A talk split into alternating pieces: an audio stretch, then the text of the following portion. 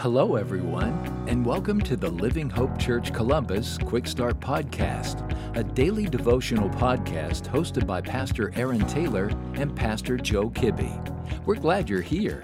Hey, everybody, thanks for tuning into the podcast today. My name is Aaron Taylor. I have the privilege of serving as the teaching pastor at Living Hope Church Columbus. And our passage for today is found in the New Testament book of James, written by James chapter 3, verses 7 and the first part of verse 8.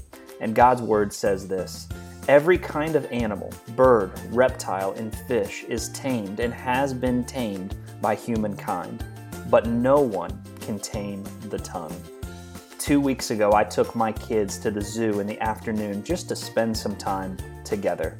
Last year, for some reason, we went to the zoo quite often, but this year, for me personally, it had been quite a while. And as I was walking around the zoo, several new areas I hadn't seen uh, th- yet this year, areas I hadn't been to in, in really a full year, it really just struck me. And I know I've known this before, but I just kind of was fascinated by it, I guess, of how many large animals there are around the zoo that are in captivity. I mean, literally hundreds of them all around the zoo.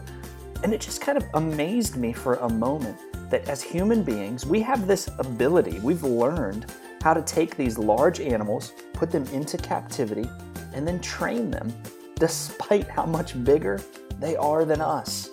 And really, that's the word picture when I think of James 3, verses 7 and 8, that he gives us in these verses. As James spends time in this chapter talking about the power of the human tongue, he gives us this very clear and vivid illustration.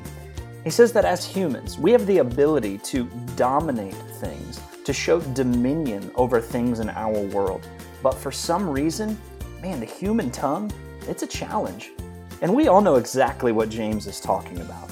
We've all been in that situation where our day is going great, and then somebody just happens to say the wrong thing to us. And in that moment, what happens? Your day's completely ruined. Or on the other side of the equation, we get into a scuffle with another person. We end up saying something we never intended to say. And in that moment, well, you can no longer take it back. You see, the human tongue has power beyond our comprehension.